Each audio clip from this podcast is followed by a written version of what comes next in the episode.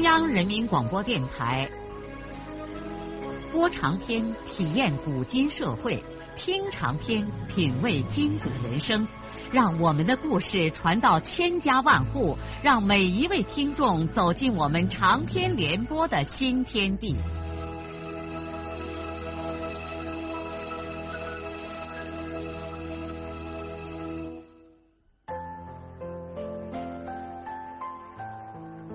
听众朋友，请继续欣赏荣获茅盾文学奖的、由中国文联出版社出版的路遥的长篇小说《平凡的世界》，由李野墨演播。脸已经微微有些发红的张有志对白明川说：“你们公社有啥问题嘞？你说说，我们能解决的尽量解决嘛。”白明川把筷子放到桌上。我不是说我们公社呀，我是说，说咱们国家，国家再这样下去，那可就不得了了。本来邓副主席恢复工作以后，采取了很多得人心的措施，可你们也能感觉得来。最近有些人已经开始对他的做法旁敲侧击的发起进攻了。周文龙不就已经散布说邓副主席还在搞修正主义那一套吗？张有志说着，也把筷子撂在了饭桌上。白明川笑了笑说：“我那个同学也是个小人物，光他这种人物。”盯不上事儿，那些大人物才可怕呢。我指的是中央的一些人，他们都在毛主席的身边啊。田福军两条胳膊放在桌子上，专心的听着白明川说话。他很喜欢的看着这个黑胡麻叉的年轻人，慢慢的说：“明川呐。”你能考虑这么重大的问题，这很不简单，很好。尽管咱们都是些普通的人，无法改变我们国家的局面，可我们应该有一双分辨黑白的眼睛，还有一颗能够思考我们国家命运的头脑啊！你感觉到的问题，任何一个有头脑、有良心的中国人。都会感觉得到的，这不是我们几个人的忧虑，而是全国人民的忧虑啊！在田福军说话的时候，张有志连着喝了几大杯酒，已经微微的有点醉了，趴在桌子上，眼睛里竟然浸满泪水。我晚上常和老婆说这些事儿。两个人有时候一晚上都合不住眼。按说，咱现在有滋有味儿，有吃有喝的，可可国家搞成这个样子，人人满嘴砂糖，那嚼起来都是苦的呀。结果二十五年了，群众还吃不饱饭。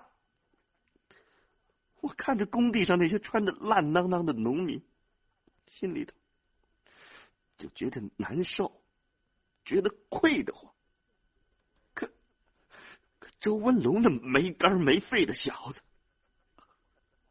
还用那么狠的法子对他们。这三个人一直拉到了深夜，把一瓶西凤。喝的是一滴不剩，这才都很气闷的睡下了。第二天，当白明川带着田福军和张有志到牛家沟看完工地，又返回到公社的时候，话务员拿来了一份电话记录，告诉田主任和张主任说，县革委会办事组电话通知，让他们两个最迟赶七号。返回县城参加紧急会议。田福军和张有志都猜不来会议的内容，按说呢，应该同时简单的告诉他们开什么会。这样，他们本来还准备返回柳岔公社和周文龙好好谈谈，但这样一来，时间显然不够了，因为他们还要到其他的几个公社去看看。田福军原来还想回双水村去一趟，现在看来也不行了。他们两个于是很快的从石歌节动身，赶着跑完了其余的几个公社，七号下午就准时返回了县城。田福军回到家的当天晚上，艾云就告诉他，县常委的紧急会议是要收拾他和张有志来。据说柳岔公社主任在电话上把他们俩的行为反映了，冯主任非常恼火。艾云说这是李登云的老婆告诉他的，冯世宽告诉了李登云，李登云告诉了老婆刘志英，刘志英又告诉了艾云。田福军这才明白冯世宽为什么这样匆忙的把所有的常委召回县城。到了晚上，艾云躺在床上，对田福军说：“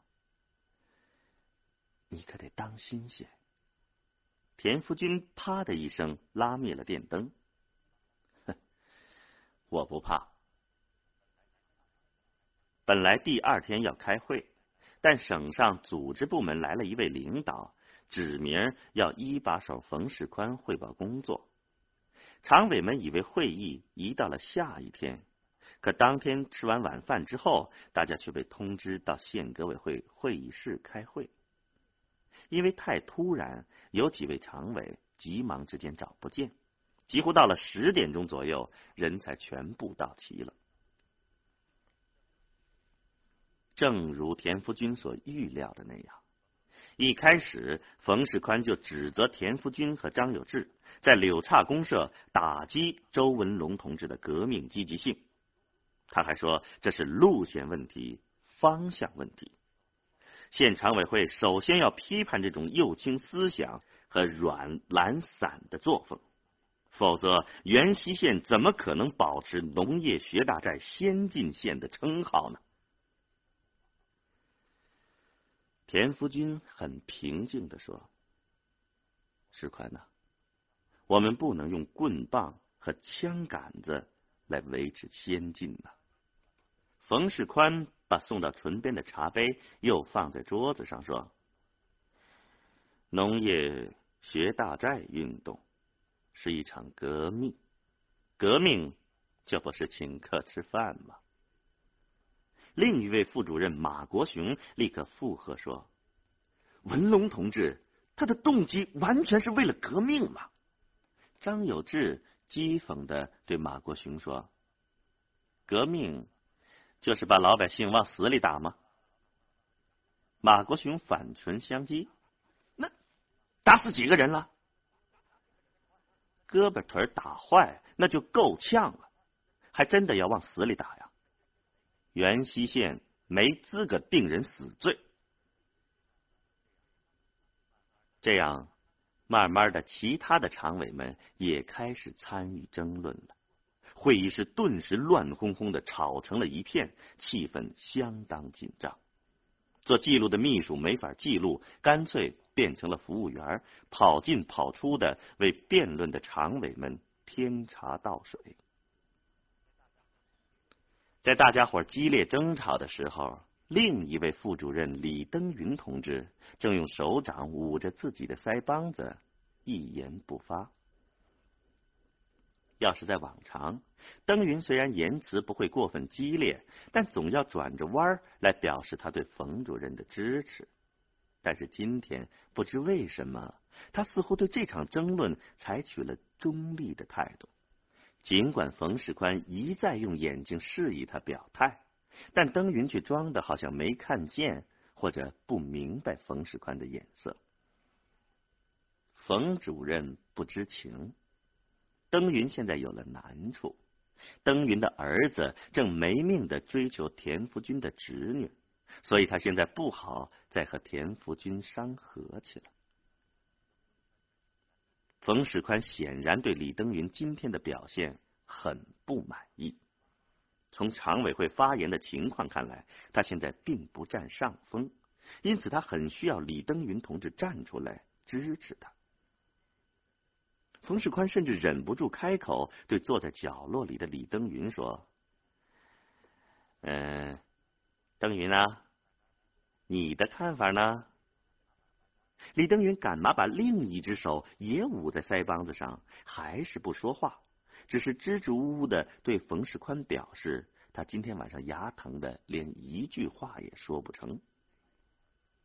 这次常委会开创了本县会议史上最不寻常的记录，这些情绪激动的人竟然从天黑一直吵到了天明。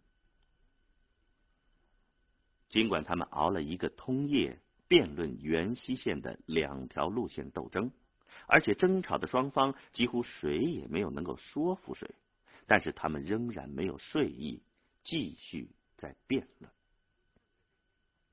正在这个时候，出去提开水的秘书脸色苍白的走进会议室，对诸位领导说：“快听广播，周总理。”逝世了。会议室猛地鸦雀无声，所有的人都惊得像木雕一般，呆在了自己的座位上。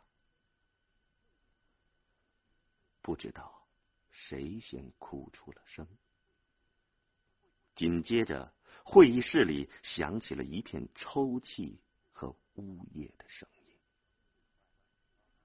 外面的高音喇叭上，中央台的播音员正用哽咽的声音播送着讣告：中国共产党中央委员会、中华人民共和国全国人民代表大会常务委员会、国务院以极其沉痛的心情宣告：中国共产党。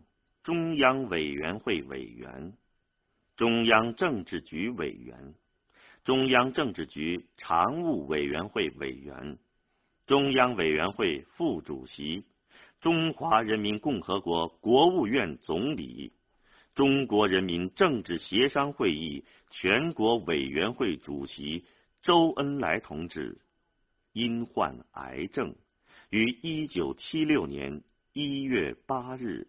九时五十七分，在北京逝世，终年七十八岁。会议室里的人都先后涌出了房子，来到院子的砖墙边上，静静的听着播音员播送讣告。阴沉沉的天空，不知什么时候。飘降起了雪花，风雪中，县城的大街小巷站满了悲痛的人群。田福军和冯世宽无意之间站在了一起，他们似乎忘记了一整夜的唇枪舌战，两个人此刻都泪流满面。周恩来，人民的总理。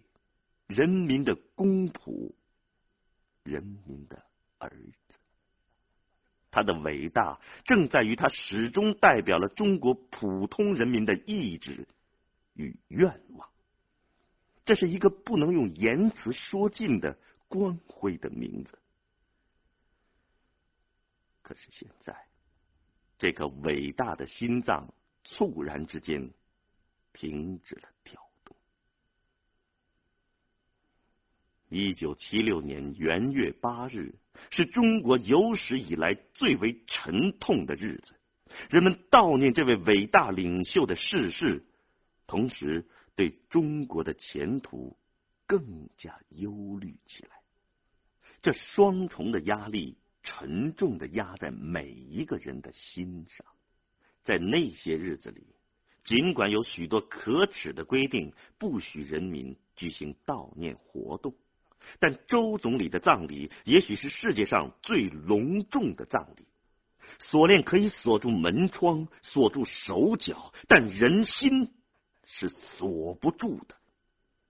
周恩来活在人们的心里。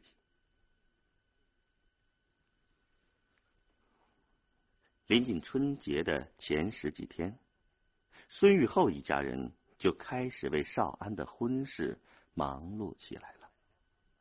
本来说好了，少安这几天就要去山西接秀莲回来，但是前几天突然接到了秀莲的一封信，让少安不要去接她了。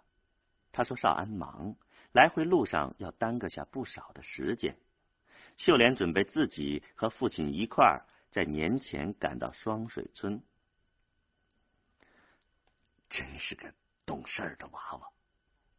孙玉厚为这个还没有过门的儿媳妇这么体贴他的儿子，心里大受感动。他于是马上和老婆商量，得赶快准备过事情。现在最大的问题是，少安和秀莲结婚之后。住在什么地方呢？他们家里只有一孔窑洞，挤着一家三辈人。至少少安现在住的那个小土窑根本不能算个窑，那只能算是个放柴草的地方。怎么能让一对新人住在这样一个小土洞里呢？再不，那就只能又向别人借窑住了。这也就是说，他孙玉厚又要像十五年前孙玉婷结婚的时候一样，要去寄人篱下了。那个时候难是难，但他比现在年轻气盛，也不在乎这种穷折腾。可现在他老两口先不说，少安他奶奶半瘫在炕上，大小便都不能自理。住在人家门上，肮肮脏脏的，怎么能行呢？可是话又说回来，就是他孙玉厚乐意再搬迁一次，谁家又有闲窑让他们去住呢？他们早年间住过俊海家的窑洞，可现在人家的孩子也都已经大了，儿女各住一孔窑洞，另一孔闲窑又堆满了东西。再说，他的少平和兰香已经一年四季基本上就住在人家家里。孩子大了，再不能同父母亲一炕，自家又没有地方，那只好挤在人家那儿。村里头大部分人家没有几户住宿宽裕的，有个把人家倒是有闲窑，可是他们和这些人家交情不深。没办法开口，就是人家勉强让你住下，那也别扭啊。就这样，孙玉厚一下子又陷入到了无尽的苦恼之中。他先前只是忙着借钱借粮，并没有把这件最大的事儿当上一回事儿。可现在眼看着婚期已到，这可怎么办呢？对于农村穷家薄业的人来说，要娶上一个儿媳妇儿是真不容易啊。这还幸亏秀莲家不要彩礼钱，否则这笔账债他孙玉厚临死前都不一定能还得上。孙玉厚怎么也没有想到，正在他愁得束手无策的时候，少安已经把这个问题。解决了。少安先是给副队长田福高诉说了他的难处，他本来也没有指望福高能够解决这个困难，可是没想到福高却让他别发愁，说这个事儿有他来。福高当下把一队的一些主要劳力找来，和他们商量着说，队长结婚没有地方住，能不能把一队饲养室旁边那孔放子种的窑洞？借给队长住上一两年。福高说：“子种可以先倒腾到饲养员田万江住的窑洞里去。”大家一听是这个事儿，都说：“哎，这有个啥嘞？那就让少安住去吧，三年五年都可以嘛。”饲养员田万江老汉还开玩笑的说：“ 嘿嘿，这下那我也有个伴儿了，要不一个人住下，狼吃了都没人晓得嘞。”田福高咧开大嘴对这个远门老哥说：“狼来了，先吃生灵啊！你那把干骨头，狼都怕把牙掰坏嘞。”满窑的人都被逗得大笑了。会后，田福高马上就把大家的意见告诉了少安。当少安把借下窑洞的事儿告诉父亲的时候，孙玉厚眉头子中间那颗疙瘩一下就展开了。他马上对儿子说：“是这的话，那秀莲 也快来了，咱得赶快把这窑洞泥刷一下，再买些麻纸糊下窗户啊。”你把头也剃下。几天以后，孙玉厚家的县畔上就传来了刺耳的猪叫声。村里的杀猪把式金俊文把袖子卷起，牙咬着一把锋利的尖刀，正准备为孙玉厚过喜事儿而宰他家的那口肥猪呢。玉厚和少平一人捉着两条猪腿儿，把猪压在县畔的石床上。兰香。端着个脸盆，准备接猪血。在这个时候，少安他姐兰花也正忙着在院子里滚碾做油糕的软泥子。他为了大弟弟的婚事，已经提前回到娘家门上，帮助母亲准备待客的吃食。猫蛋和狗蛋吊着鼻涕在院子里疯跑，也没人顾得上照料，因为他们的外婆现在正在金波家。和秀他妈一块儿为新人裁缝衣服、做被褥来。按说嘞，嫡亲孙玉婷两口子也该来帮忙的。可妇女主任贺凤英到大寨参观去了，孙玉婷既要忙着革命，还要忙着家务，三个孩子是大哭小叫，乱得他抽不出身来。再说他来，除过吃饭抽烟，也帮不上什么忙。在一队饲养室那儿，田福高前两天就叫了几个人，和少安一起把那个原来放子种的窑洞重新泥了一遍。因为这窑多年不住人，有些潮湿，少安就拿过来一捆干柴，白天晚上的烧个不停。眼下，少安正趴在窗户上裱糊窗子，金波站在炕上给他递浆糊和麻纸。金波的妹妹金秀。已经用家里拿来的报纸沿炕周围贴了一圈快到中午时分，少安就把窗户裱糊完毕，金秀也把窑洞的两面土墙打扮的满地生辉，一切看起来都像是个新房了。少安拉着金波兄妹俩到他家里去吃饭，因为今天杀猪，按照规矩要招待杀猪匠一顿。全家今天中午吃猪下水、小米干饭，可是两个懂事娃娃死活也不去，硬从少安手里挣脱出来，跑回自己家里去了。孙少安也只好把灶里的火加旺，然后锁住门回家去吃饭。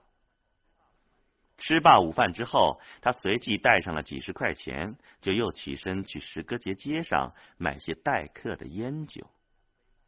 他背着个线搭链。也没借别人的自行车，一个人一边抽着旱烟卷儿，一边不慌不忙的在公路上步走着，往石歌节去了。